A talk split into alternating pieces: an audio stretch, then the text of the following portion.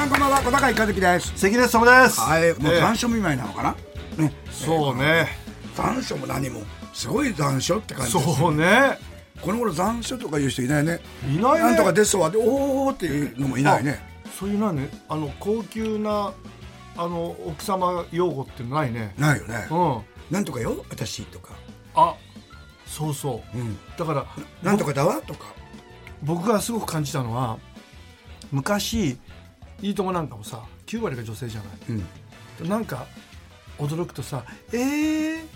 えー」って言ってたのよ、うんそれがさ「わー」とか言ってたわけそれがさいつの間にかさ「おー」って言い出したのよああそうかそう俺そのね女性団体の「おー」にね最初馴染めなかったのああそうやだなとで低いの音もちょっと「おおー」ってなるのなんかやだなとう思うん昔のあの日活とか東宝お映画じさまひどいわとかそうそうそうそうそうそうおじさまおごってほしくてよとかなんかそう今ないよね参ったなとかそうあと一時、えーっとで渋谷系なんとかっていやあのやってた20年ぐらい前かな、んあの女の子が巻き舌要するにあのちょっと突っ張ってる女の子が「彼氏があすげえ優しくて」ってああの子たち今普通に喋ってんだろうねそうだねきっとねあれ高校の時だけなんだろうね「ん彼氏が」っつって、うんうん、なんかさそういうのなんか最近のあ若いママが子供に「うぜんだよお前」って言うの言ってるのを聞いて悲しくなるっていうのを読んだことがうわそれはダメだなでそういう子「うぜ」って言うもんねい言っちゃうよそうだよねうんそうそういう人だったのかなあの、ま、そういうこと言っても怒られるのえ何があのか彼氏だった彼女だった時に男の子は、の前では「あら」とか言ってたのかな「どううぜえな」とか言わないでわかんないな。両方とも「あらあら」ってカップルだったのかな あの筒井康隆さんの前も言ったっけ筒井さんかあのーあのー星さんのエッセイであの,、ええあの実はあの違う星に行ったら丁寧語がこの「フラー」って意味のああ、で「てめえら弾けば明日の天気教えてやるバカ」ってで言うテレビやってんだってそれで,、ね、あででこっちが「そういうのやめてくれませんか?」って言ったら「今何ておっしゃったんですか?」って言われて終わるっていうあー要するに「てめえ何言ったのかな?」って意味なのなそうか、うん風習が違うということで、全く逆だったっていう。あそれ欲しいあとあの、あの、つつつなんだっけ。筒井康隆さんいや安高さんのでさ、関節和法って知っ てる。あの、ある星に行くと。関節を鳴らしながらだ から肘が「こんにちは」とか「こちこちこち」ってやるわけでそれをすす任命されて自分でこうやってこうやって会話できるようになったわけ、うんうんそれで会議に出て、ん向こうの、そしたら上がっちゃってその関節の音が「お前ふざけんな俺お前はオケベだろ」うとか ねむっダメな方になっちゃったむちゃくちゃな会話になっちゃったっていうね関節話法っていうの俺笑ったねやっぱ筒井さんとかのあの発想すごいですよすごいねねうんあやっぱでもさあとさ最近あの実は怪談集とかあるじゃないの本当は実はじゃないんだけど、私がい聞いた話ですが、うん会社員の S さんの会社では今でもこういうことがあってで読むんだけど面白いんだよ、で読み終わって頭いいなこういう話を、ね思いついてねほいで伏線があって最後に「おじゃあそんな道を聞いてきた人も本当はいない人なんだあよく考えるなと思って、ええー本当にもっと勉強すればよかったと思うと俺ねあとか勝手にさあのほら白い服の女の人乗せたら途中でいなくなああってそしたらパッと言ったらビシュビシュだったっていう。俺ね、あのおしっこ漏らして逃げちゃったんだと思うんだよ ね女の女の人が恥ずかしくてお俺もそう思うんだよ、ねうん、びしょびしょっておかしいんだもんそうねえうんそれ失を禁しちゃったのそうさそれを面白おかしく伝わっちゃったんだよなあそれで幽霊にしちゃったのよあでもやっぱ野々さんがあの あの見えなかった大将が乗ったと思って走っちゃった話も最高だよねえそうなの野々さんテレ朝朝日学のマネージャーにう与ん野さんうんあの待っててうんパタンって乗ってでパタンって言ったんだってうんだから乗ったと思って走ってわーっと思って後ろに行ったら大将いなくて大将乗ったんだけど忘れ物して戻ってパタンって閉めたら乗ったと思って走っちゃったで怖かったんだっていないっつって あと野々さんは運転してて見えないって言われたか らあと有川が 野々さんがすごい小さいから川岸さんよりも年上だと思ったんだって昔の人だと思った その昔の人って面白いね俺たちひどかったよねテレ朝のさあ,、うんあの昔あの化粧室の横にこうみんなが集まれて、んあの出前みんなで食べたりしたはいはいあったあそこのうちの呼び出しの人がいたの昔。したっけ女の人のあの、うんでうんなんとか様なんとか様、うんあれ来客ですとか、うんなんとかのさなんとかスタジオのとこやってる人がいたんですよいたのおうで二人で頼んだらすいませんみあのミキハウスの野々様って 小さいから子供服のミキハウスの野々様ミキハウスの野々様おおあのなんとかしておいでください素敵でまあの野々さんが俺たちだってやってるそんなことするの俺たちだから「てめえらおい!」って来たもんねで俺は立川じゃ昔野々って言ったらみんなビビビビったんだぞとか言ってでなんで見えないからでしょとか言って見見えないパンチが来るからひ ひどいこと言ってたよねひどかっうたな、んはい、今日も最後までよろしくお願いします。小崎ポッドキャストでワオ。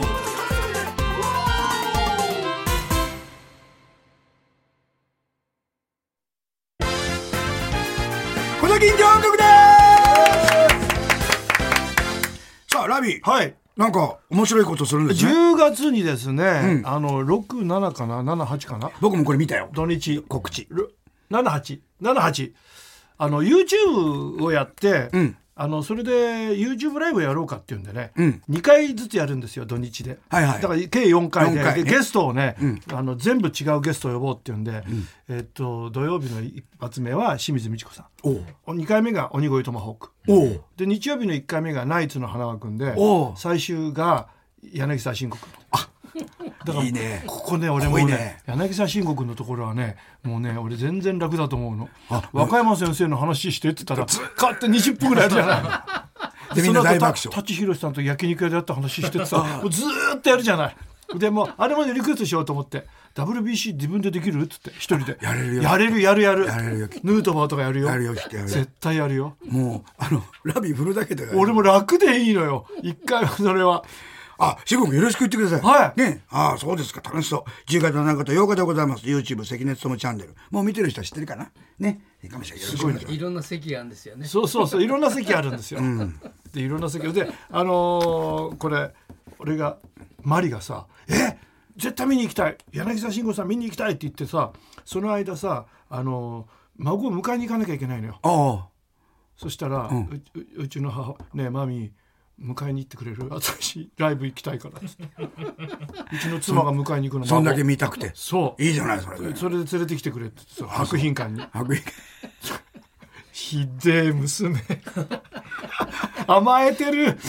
はい。ぜひ皆さんよろしく。ね。10月7日8日、チェックお願いします。え、宇田ちゃんがキングレコードから CD デビュー。そう、8月1日。 あのね、あのーベイ FM で新ラジオっていうのをね、ああ、あのー小坂井君にやってもらったことあるんだけど代わってあの代々やらせてもらいましたそうそう。で、あそこで、あのーえー、20歳のなこちゃんっていう、一番若いスタッフがいて、で、なこちゃんにいろんなことやらせてたわけ。いろいろ。点数つけさせたり、我々の。そのうちに、なんかふ、宇田ちゃんも可愛いし、なこちゃんも可愛いから、なんか、二人でアイドルあのユニット作っちゃおうかっつって ででなこちゃんと歌ちゃんだからなこ歌って言って、で俺が作詞したのよ、で作曲があの中島拓衣さんっていうすっごい作曲家の人で、ハロプロとかやってる人であの曲作って5月にあれ発表したわけ、発表ですでみんな来てくれたわけ、で調子に乗って形にしたいねって言ってで CD がいいねってでキングレコードさんの人あの偉い人呼んできて「あの CD にしてくれませんかね?」ああのど素人ですけども」つって「うーんやっぱりちょっとね見返りが欲しいんですね」まあ、要するに保証が欲しいって言うんで「1,000枚買い取ってくれ」っつって、んでこちら側で1,000枚買い取ることにしてそれで今いっぱい売ってるんですよ。そうですかと。ころがなかなか1,000枚やったら厳しいですね。ああ。今ね、そう配信とかほそらうダなウんンですよロードだからね、CD 買ったことないって人がいるんだから今。そうなんだびっくりするよ。でやっぱりほら知らないからなこちゃんのこともうたちゃんのこともみんなだからねなかなかま難たしい、 YouTube でまたどんどんやれば。 YouTube でねこの間やったんですよあ、じゃあまた違うんじゃないですかええ、そしたらまたうん、なんかでもすごいですよね今ね、でも今ほんとさあの世界配信じゃない YouTube あそう俺だってそうでしょ、ポッドキャストだって、うん海外で聞けるんでしょそこんな時代が来ると思ったういやー思わなかったね、海外に行くためにはさ、うんもうあっちのプロモーションとこう話をしたりとか、わざわざ飛んでた、うん飛んでたじゃないそうよで僕初めてニューヨーク行った時うんも何回かさ隣の人がさ「買い付けに行ってきたんですよ小高さん」とか言って僕あの洋画劇場の買い付け係でロスに行って今何本か買ってきたんですよとか言ってで裏話聞かせてくれてあのメインのいいものを買ったら B 級もねあの買わなきゃいけない何本かね何本かでもその中にみたたたまにすっごい本当に面白いのがあるんですよねとか言って映画好きなんだなと思って話してやっぱりそうやってたわけじゃない出張でそうそ今まあ大事な時は行くだろうけああどお互いにねうんそこに行くまでは、あの、そこに行くまでもやんなきゃいけないって昔あはそうだね電話とか。そうだねで、電話なんかだと時差があるから、うんよ夜中にしなきゃいけないとああか。今これでいいんだもんね、そうパソコンで。で、対面、はいって言ったら、な日本のなんとかですって。こんな時代になると思わなかったよ。本当にねうん。驚くね。このそれで言うとねあの東京オリンピックの時に、んあの3カ国の旗をうん。で旗マニアの大学生にん全部作ってくれって言われて、うん。でそのそのマニアの人は色がよくわからないけども、ま、この辺のこのくらいの色でいいのかなっていうのを全部の大使館に行って OK もらうんで大変だったんだって。えで今だったら送れるじゃない色,、うん色見本。うん。うん、調べりゃすぐ出てくる。そうそうそうそ国旗なんう。てそうはあ。大学生にやらせてたんだよ。そうなの。でもうひどい時は国まで行ってたらしいんだかわざわざら。、う聞きに、んうん。色高を聞きに。でそう。そうか。こうやって東京オリンピックの最初のやつって。ねえうん。でもあの子供だったから分かんなかったのね東京オリンピックの僕8歳、ラビーだから10歳僕10 11 11でしょ、うん、あえっと10月だから10そうで11あの頃のさニュースこうだったんですよって今ある日本ってさゴミ箱からゴミが溢れてたしああ川はき泡ぶ,、ぶくぶく泡立ってて汚いし、うんでこれから外国人がいっぱい来ますから東京きれいにしましょうって、あそこら辺から始まったんだそうだってそれで今もう海外の人が東京ってなんてきれいなんだってうん汚ゴミが一つも落ちてないとかあの頃落ちてたよねかっ汚かった犬よなんかもさもうつ繋がれてなかったもんそうそう俺囲あ俺囲まれたんだから野犬にそう野犬っていうかあの犬かに飼ってる犬にああそうだから野犬じゃないから噛んでこないんだけど、でも小学生だから怖いよねびっくりしたよどうやって逃げたのあの柏原君の家の前で「柏原君」って言ってたら知らない間に囲まれて3匹が「うー」って言ってるから「うー」っつってあの柏原君そで柏原君いなかったんでそーっとあそ後ずさりしてったそーっとそーっと逃げてきたの走ると追っかけてくるからねそでで東京オリンピックでさ思い出したんだけどさ、こ間昔のねこれそうじゃあ64年のねでででこの間のさ東京オリンピックってさすっごかったじゃないあの賄賂だとかさ、もうじすっごいあの裏でね裏うんうんで汚いことみんなしてたじゃない、うん、うん、いや昔の昔の日本はもっと綺麗だったぞっつってさみ調べたらさ昔の東京オリンピックもひ どい裏でやってるのよもっとひどかったの、ももっと必死だったからあの頃そうに日本をもう世界にうんもうアピール復興してますとアピールしなきゃいけでないあのほらあんまりさはあのマスコミもさそれほど発達してないからさ裏で好き放題やってたみたいよあとこり利権あと国民も、今でこそそうです64年の通り木はすごかったってみんなそんなことよりあのあの国民のために金を使えって言ってその方が大きかったんだってねあそうそうで開いたらんすごいから日本がん頑張って決めうんほんそれからだってよあそうだわーってなったのそれまではちょっと反ま対あ派ああの割と国民はそんなにもうそそんな金があるならもっとここを整理してくれとか、んそっちの方が多かったんだってだエッフェル塔もそうよ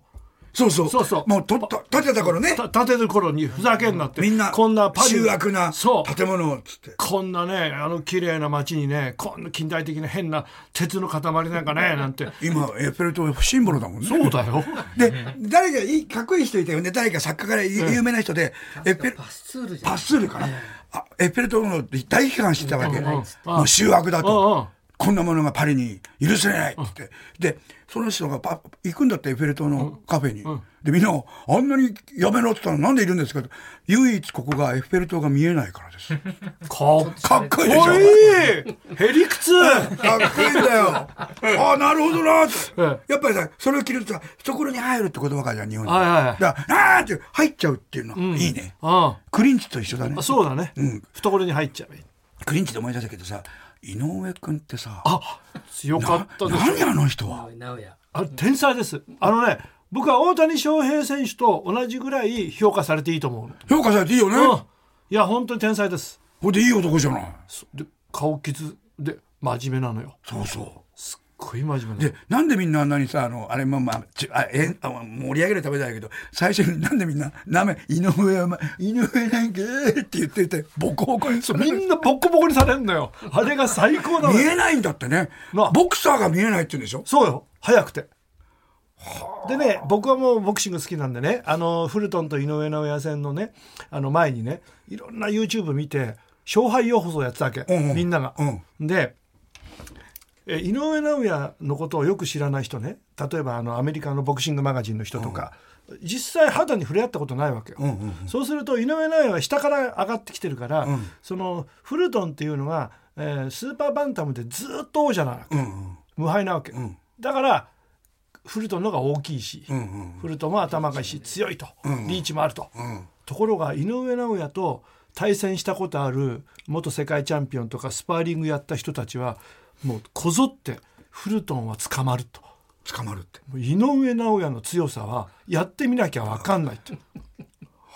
誰々みたいじゃないんだもうもうそうえー、っていう想像を絶する強さらしいよじゃああのあのと例えば違うけど俺たちが初めてブルース・リーを見たようなああそうそうそうそうなんだこれってそうそ見たことねえっていううも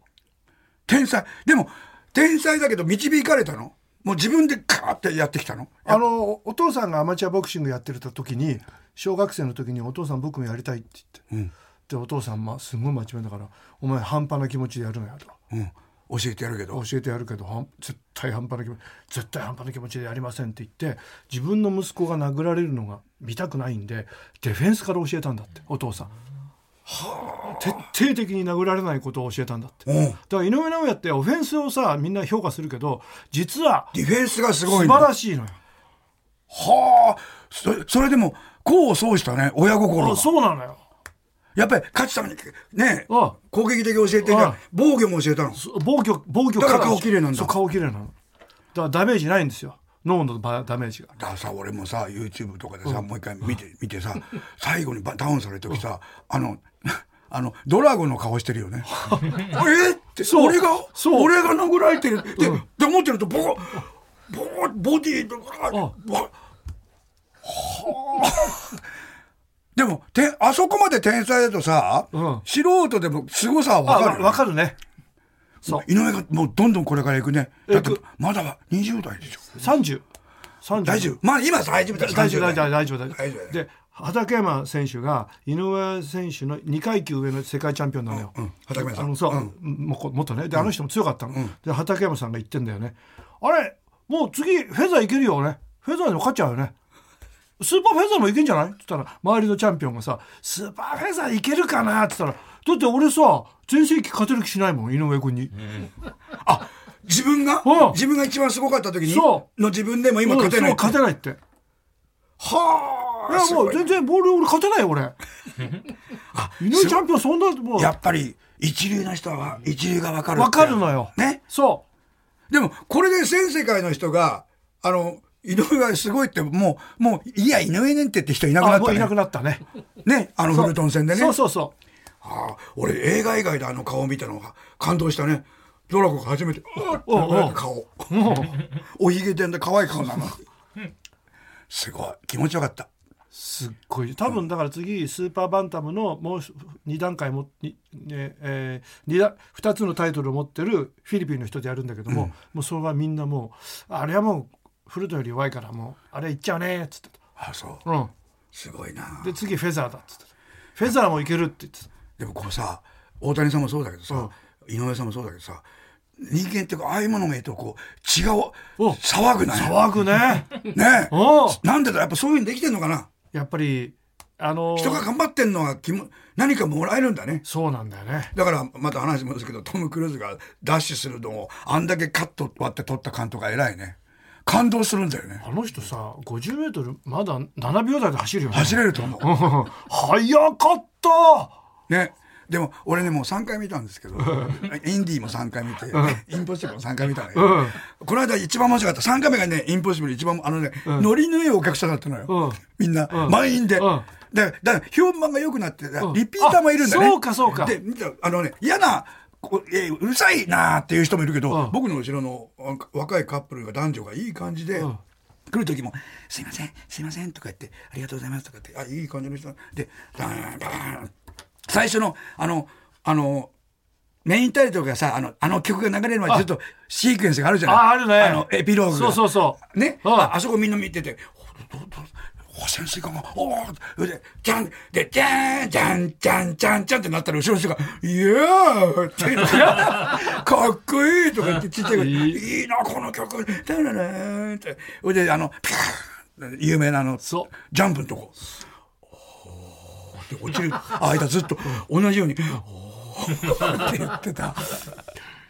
ねえねあのしあの相手役の女性さ釣りの方の人そうそう、んあの人素敵ねあの俺ちょっと大黒摩季さんおはい感じたこもんのあ間も言ったけどああとあのホワイトウィードもいいよねああの人ちょっと鼻にさんってやるんだよあエロいんだよねあの人なんか不思議な目の形してたよそうなねのなんアーモンドアかいイいみたいななんかいい女だよねあの人ね面白い役やってるもんねそうそうんえーそんなことでございまして、えー楽しいお話でしたか大丈夫ですかはい、えーメールでは先は小崎アットマーク TBS.CO.JP はがき封書は郵便番号 107-8066TBS ラジオ小崎ポッドキャストではまでお願いします番組の公式ツイッターアカウントもありますぜひフォローをツイッターは X になりました小崎ポッドキャストわかんないおはぎゲット今週はみんな大好き意味でベスト3ですいいねよろしくお願いします。えーね、えー、上局との間にね、えーお、おじさんたちはエロトークを しています。えーすいません。えーミッションインポッシブルの女性がいいっていうね。そうねさあ、川崎市の伊藤孝弘君、ベスト3です。野球に必要な道具、おベスト3。おう3位、ボール。もちろん。それあそれなきゃがダメです。やっぱり一番だな一番だねうんボールがあれば、まあ、キャッチまボあールがなんでとかできねる。うん2位、バット。まあそうねまあ、昔、枝で切ってやったりしたけど。1位、札束。なるメほジャーどはねもうなるほど大人のネタですうまねいう。うまいなうまいね伊藤君さすがベテラン素晴らしいなえー、春うていいお肉蕨市の方、大谷翔平選手がやろうと思えば実現できそうなことをベスト3ほうほうほうもう今何でもできるんじゃないですかね、うん3位スイッチヒッター左右両投げ両両スイッチヒッターはできるかもしれない両投げは多分遅いよ多分多分ね投げてもそれはさすがにね女の世界ですねそう2位野球以外のオリンピック競技に参加して金メダルをゲットあなやり投げかななんかねうんなんなかなんかありそうだねなんかこれいろんなススポーツの人にさ、うんあの大谷さんのいろんなビデオを見せてさ、うんあうち僕すいませんなんとかなんですけど僕が投げないんですけどちょっとやらやらせてみたいですねといや面白いかもね俺やり投げが一番いいと思うんだけど体もそうかそうあうんあやりながらうまいどうかな飛ぶでしょう1位お札の肖像画になる、あなってほしいうねん、あとこあの海外だとコインになりそうだああね横顔でね、ううんはんあ、いいね全部なんかスーパー実現可能スーパースターだよスーパースターだよ相模原市の村上敦君久々に聞きたいムックンのモノマネベスト3おうおうすいませんね3位イルカのわんぱくフリッパーあ俺も好きうえーえーまいなえーえーフリッパーって10頭ぐらいいたんだって ねそうでしょあの飛ぶ飛ぶのを垂らすのと泳ぐのと顔でこう後ろに泳ぐのだとってあれもそうだよほらあのベイブベイすブぐ大きくなっちゃう から何十匹って使ったらしいのよあベイブでも可愛かったそれであ浅田美代子さんがすっごいベイブが大好きなので可愛いってそうそれを井川がさ「あれ何十匹も使ったんです」って言ったら「そういうこと言 わないの!」っつって怒ったのそうマジでそうそれ夢を壊すなとそうなるほどねベブが一番好きだから2位テレビの2億4千万の瞳選手権で披露したアンビリーバボーのビートたけしのものまねあ今天集のジェニー ペットの死に涙する優しい少女だったジェニーがなぜこのような全力あいてていててててバカ野郎 あ似てるなあこの頃やんないんだよあんまねねえうん1位昭和の名女優沢村貞子さん俺も好きそれ これみんな知らないでしょ知らないこれなこれ唯一さ女子の女性作家の藤沢あきみさんめぐみさんがこれ大爆笑してくれるんですけどあこれもねあの僕たちの朝と一緒で、そんなセリフ言ってないんだけど、沢村さんがやりそうな芝居って言うんで、うんあのひ突然自分があのいろんな今まで順風満帆だったのにいろ変なことがあった時にお兄さんに頼る時「お兄さん私どうしたらいいんでしょうね」 お兄さん私これからどうしたらいいのあそうそうそういう感じそう昭和のね女優さあんの朝ドラになりましたよねおていちゃんっていね、あそうかそうですおていちゃん NHK のそうはかいそうかあの大輔さんのお姉さんですよねそうです加藤大輔加藤大輔そうそうそうそうそうそう兄弟で名優ですよねそうああと沢村さんはあのあのご自分のお料理のレシピの本出してるねあ昔そう昭和の本だってすごい美味しそうなのあらあのに煮びたしとかナスの煮びたいしや素晴らしいはい、はいえー大英博物館のマントヒヒ王子おいよくあることを表しているのに今時のニュースっぽいことおーベストお3よくあることをやってるのに今時のニュースにっぽいうんということですね3位醤油を舐めるあるけど回転寿司で今っぽいうん木が枯れているビッグモーター これいやラビーかと思った早くも来てるのかと思った、ね、よくあることを表してるのに今時のニュースっぽいこと1位キャンドル消えた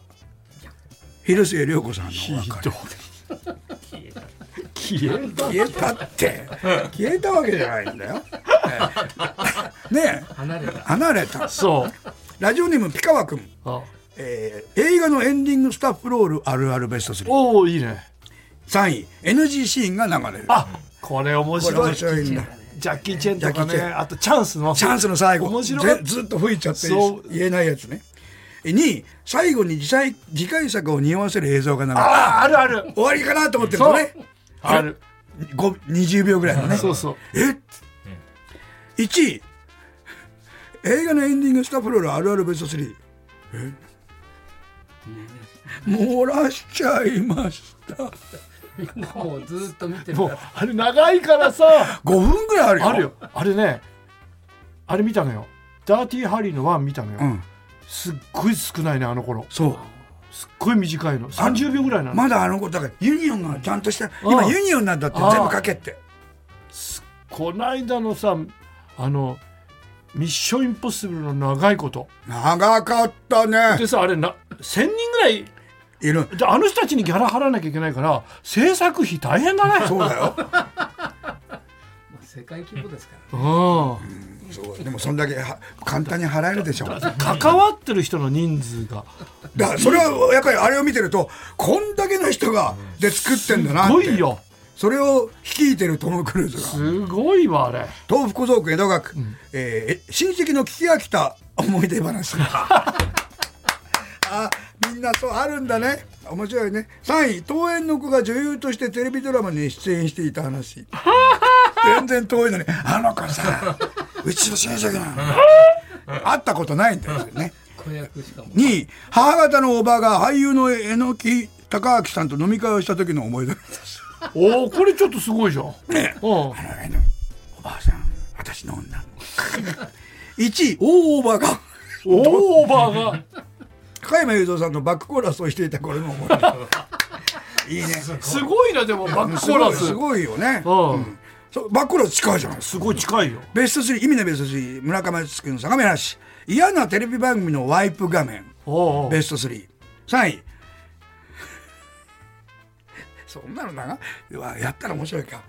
3位1位1人だけ20年前に収録したリアクションのワイプ画面ひどい気になる急に若返っちゃさ作業めんどくさいだろ2位スタジオにスタジオにいない人がワイプ画面だけ映ってうるひ気持あちでももこの頃ねリあモートだとあるかあもしれなそいうね、か1位ずっと目のアップ気持ち悪い気持ち悪 いそっちに気がいっちゃって番組見れないなあいつ福岡のラジオネーム猫ちゃん金峰昆虫のアリのおアンとねはいはいはいすごいところ別におうん3位体が小さいのを利用し家の中に入ることができるあまあそうだね入ることができる。 2位体が小さいのにたくさんのアリの巣を作ることができる、まあまあ、ねみんなで作ってるかそら、ねうそうえー昆虫のアリのすごいところ1位アリの大群を作り寝ている小倉一郎さんをこっそり運んでいくことができるすごいな軍隊アリねああ昔ドキュメントで見て怖かった地下から出てくるのキューって軍隊アリ怖い僕はねか勝手に想像したのね全ての、まあ、人間のさ例えば平均体重が地球上のね、まあ、70キロと仮定して、ん全てのだライオンも70キロ白クマも70キロにして、で俺ね平らにしてねそうななぜてで俺ね軍隊ありの70キロが一番強いと思うでそりゃ強いわなあ勝てないわも恐怖心ないじゃん彼がうん、ないないでもうすっごい足なんて折れたって平気じゃん、うんかなわないねあライオンもかなわないね同じ70キロだったからなわないねうん軍隊アリそれがさ、夜歩いてたら軍隊アリがわーって来たらどうすんの、吐いちゃうの俺は怖くてはいもう反撃とか逃げるより生えちゃうのねもう吐いちゃうの体が気気持ち悪くてもう拒否体が何もすることを拒否しちゃうのうわーってだって70キロのギュンタイル来たらどうしようもないでしょ千葉さんに聞きたいねああどうしますか千葉さん手をまず噛ませてバカじゃないそしてその下からアッパーでアルーテいいお肉さん、えー、蕨市嫌なホテルのお部屋ベスト3あ3位ベッド これやだねベッドに入ると妙なぬくもりがあるあやだなー2位ワンルームの大部屋のワンルームだ確かにね1位モーニングコールを頼むとお部屋の中で力士のぶつかり稽古をする音と熱気で起こされるあそういうあれがあったあのえこの間それねあの珍しい物件で5階4階かな5階綺麗なのであの朝「おえおおおえ!」って言ってんのよ「何ですかこれ」って言って一回降りると相撲部屋なのあじゃああるんだおうモーニングコールじゃないわけそうでも早いから起きちゃう早い起きちゃうのみんなでそうであのそそこの住人は見学できるのただあいいねあそれはいいね、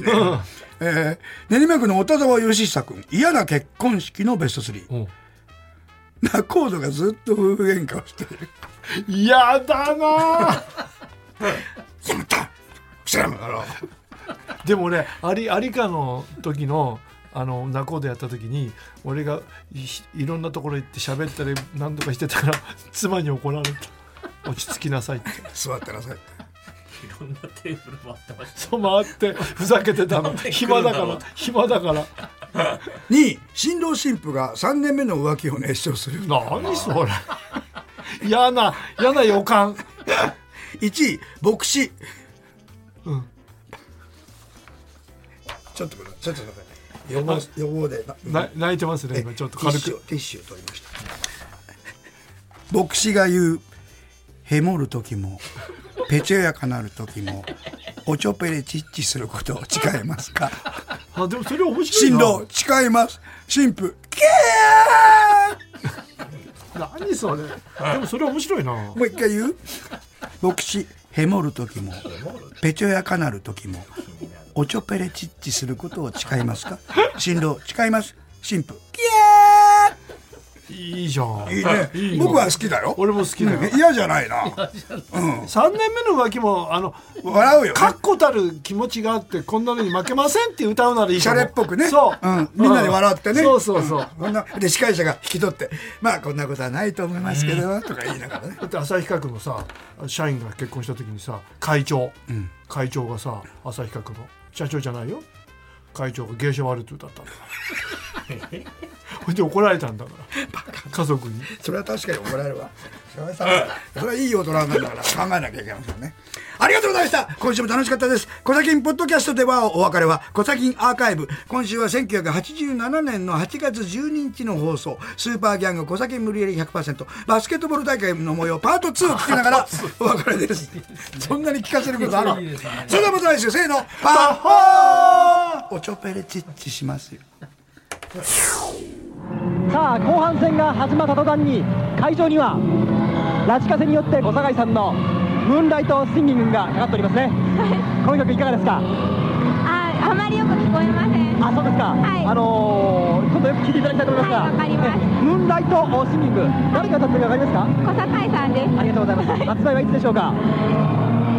わかりませんわかりません、もう発売されております。はい、LP が8人、8月21日には LP の方が発売されることになっておりますので、はいぜひともお近くのレコード店ではいお買い求めいただきたいと思いますね。はいさあ、そんなこと言いながら試合は続行されておりますね。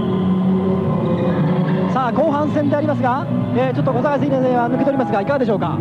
ぱりムーンライトボギーやってるからにはムックン出てほしいですね、ここはそうですね、あの大の字になって寝てほしいですね、自らね。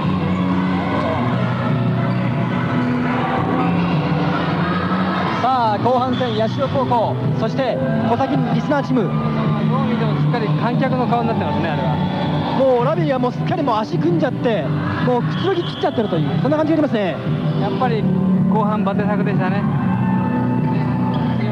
まあでも前半の小坂さんの6点、これが大きいんではないかという感じもありますけども、まあ、あの第2試合の方では、お二人ともまだ1点も得点を入れておりませんね。ということでね、うんえーもう第2試合になりますと堀君は疲れてるわ鶴間さんは昨日寝てないわが如実に出るわで酔っ払ってるそうですねそうですねダメになってほしいな。なんかこう昔の自分の姿が走馬灯のように浮かんできましたね。羽賀君武蔵野市の中村由真子と山内康信君慶應義塾大学文学部、えー、こんばんは8日のバスケット大会選手としてメンバーに加えていただきありがとうございました、はいはいはいね山内君ねさあメンバーとにかく見たもの全てに感動のしっぱなしで特に川岸さんの開会宣言はシラフなのに酔っ払ってるみたいな口調でいかにも川岸さんらしくて最高でしたまた関根さんのうにゃらうにゃらディフェンスはまさに芸術品眩しいくらいでしたがなぜか相手の女の子が大笑いしてのたうち回っていたのが不思議でしたそして試合の途中で小坂井さんが最後の手段ムーンライト攻撃を仕掛けたけど相手には効かず味方のメンバーが全員寝てしまい 逆に点差が離されて、えーそれを見た小坂井さんがラーッと叫んで地底の奥に潜り引っ張り出すのには苦労しました 結局試合には負けちゃいましたがとても楽しい一日でしたそれでは次回の「小崎河原で読書大会」を楽しみにしてい ますそうそう言ったの俺たちがもう疲れの嫌だから河原で読書大会にしようって言ったのねあとあれやりたいな。芋羊羹茶道大会。いいねおお茶茶飲飲んみでながら食べねて。ととこころろででうまそうに食べてるやつカチっていう。ところで着替えの時小坂井さんが「マドンナ」と言い股間をゴシゴシしていたタオ ルを僕が持ってるんですがいただいていいですか僕からいいよあげるよ使ってちょうだい 何を言ってるんですか僕が持ってるのが、カバンに入れてたんじゃないですか、自分で。えー世田谷区奥沢の富永慎一君17歳僕は先日のバスケット大会に選手として参加しました、はいね、当日控室でメンバーを見て173しかない僕が一番 高くそうなんだよな。果たしてこのチームで勝てるかなと思ったら本当に負けてしまいま したしかし初めて会った人たちにしてはいいチームワークだったと思いますそうね。うんお二人に関しては試合前のデモンストレーションでの張り切り玉果たして2試合も体が持つかなとハラハラさせましたが2人は疲れたらベンチに引っ込み回復したら出るという作戦をフ ルに、えーさ使い試合に出場しました試合は負けてしまいましたがみんな楽しかったですこれからも何年でも待つので楽しいイベントを開催してください年でもうん。ではさようならねなるほどね。はい